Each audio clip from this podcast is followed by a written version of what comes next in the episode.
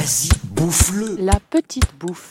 Allez, donc, t'es un sacré dégueulasse, toi Radio Campus Paris, Bah, vous êtes bien gentil, mais moi j'ai faim, je vais commander mon déjeuner. S'invite. Tu vous prêtais au fan avec dans ta cuisine. Ça suffit Vous avez assez bouffé J'habite tout seul depuis que j'ai euh, 20 ans. Donc ça va faire 7 ans que j'habite tout seul. Et ça va faire vraiment 2 ans que je cuisine vraiment.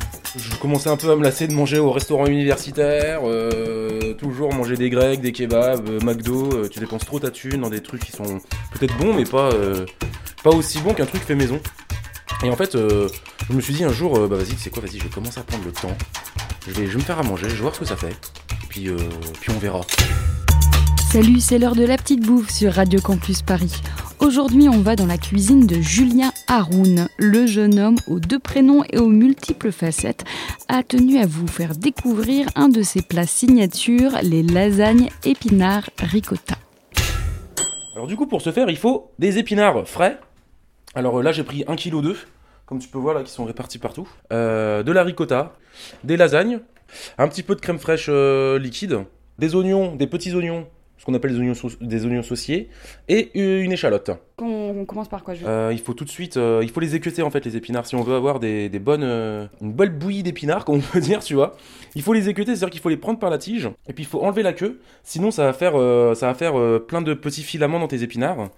Si tu veux faire des lasagnes, quelque chose de, de fondant et qui se coupe bien, il faut, ouais, il faut au moins enlever les tiges. Pourquoi tu m'as proposé cette recette? Parce que ça t'est venu comme ça, tu m'as tout de suite proposé, euh, moi je te fais des lasagnes euh, ricotta épinards.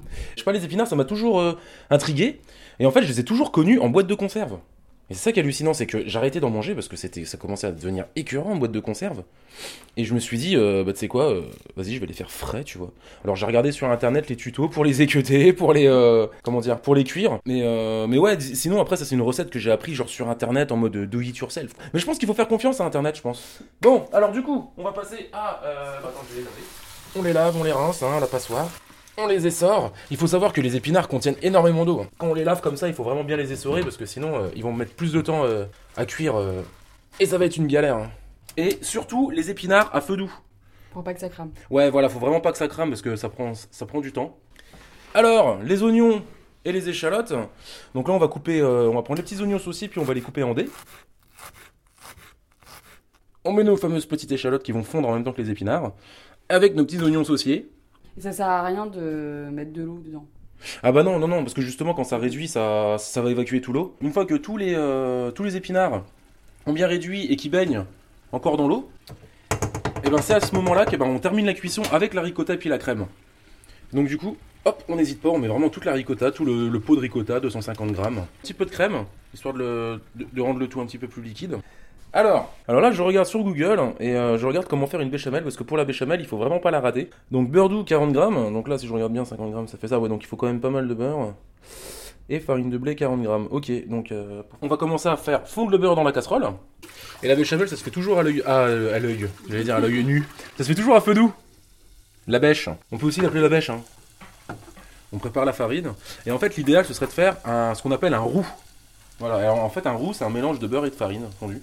Et du coup, il faut un bon roux euh, bien compact pour que ensuite le lait froid euh, dilue le roux. Euh, ça va faire une sauce bien épaisse. Voilà, c'est ça en fait l'idée. À la place de la, noix- de muscat et, du poivre et du sel, et ben tu mets tu mets du parmesan en fait. Et du coup, ça te fait une belle sauce au parmesan qui pourrait bien agrémenter tes, tes petits lasagnes. Normalement, c'est prêt. Et là, tout de suite, on va passer à l'empilage. Ah, Phase, euh, phase euh, pré-finale.